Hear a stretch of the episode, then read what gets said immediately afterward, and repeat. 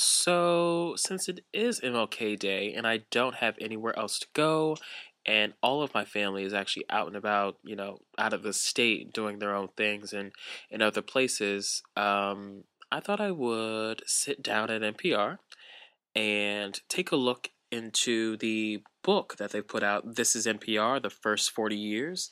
Um, it's basically just a book about the history of NPR so far and kind of a little bit about where they plan on going in the future. Um, no one's really here, so I'm having the opportunity to use Studio 42 all by myself. But because I don't know how to work any of the equipment, I've got my own uh, microphone and a uh, and my computer, so that I can do some recordings and kind of just kind of experiment with reading and doing voiceover on my own, and then maybe I can try and master it myself as well. So we'll see how it goes. All right, let's do it. Get into it.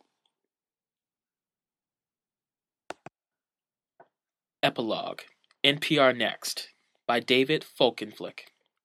In the future, the prototypical NPR reporter will appear as a miniature hologram darting about your car dashboard, narrating a story accompanied by visuals in vivid color, pungent smells, and tactile texture. Kidding, folks, though I wouldn't put it past CNN to try. The truth is, people who say they know how the news business will work in the future are misleading you, themselves, or both. When I first arrived at NPR, I opened the top drawer of my desk and found a small cardboard box filled with single edged razor blades. It had to be explained to me that these were not the keepsakes of a despondent producer, but had once been vital tools for slicing and splicing tape on deadline. Now, reporters are expected to gather their recordings on digital memory cards and write their stories on computers from locations around the world. In what might sound like a joke, the nation's leading radio network has won a passel of major awards for news photography. The public radio network has never been more highly valued than it is today. Supporters prize above all else the breadth and nature of NPR's news coverage. NPR still provides an intimacy and even a sense of whimsy often lacking in its broadcast competitors. As people are given the chance to speak in their own voices, the increased global reach of NPR's reporting staff is a mark of its serious journalistic goals, and stands in contrast to the corporate media world, where budgets are being slashed and bureaus closed down. NPR provides refuge for civilized discourse as the cable news world fractures into constant competition. By most counts, the arrows are generally all in the right direction for NPR. And, sad to say, too often the wrong one for its traditional competitors. NPR is the only independent, national, significant source of broadcast news, says Wyoming Public Radio General Manager John Schwartz, a former NPR board chairman. Everyone else is owned by some larger corporation that doesn't have a lot to do with journalism. NPR strives to do a constant to NPR strives to be a constant companion wherever you might happen to be, a nimble network that funnels programs or stories to you at your own pace.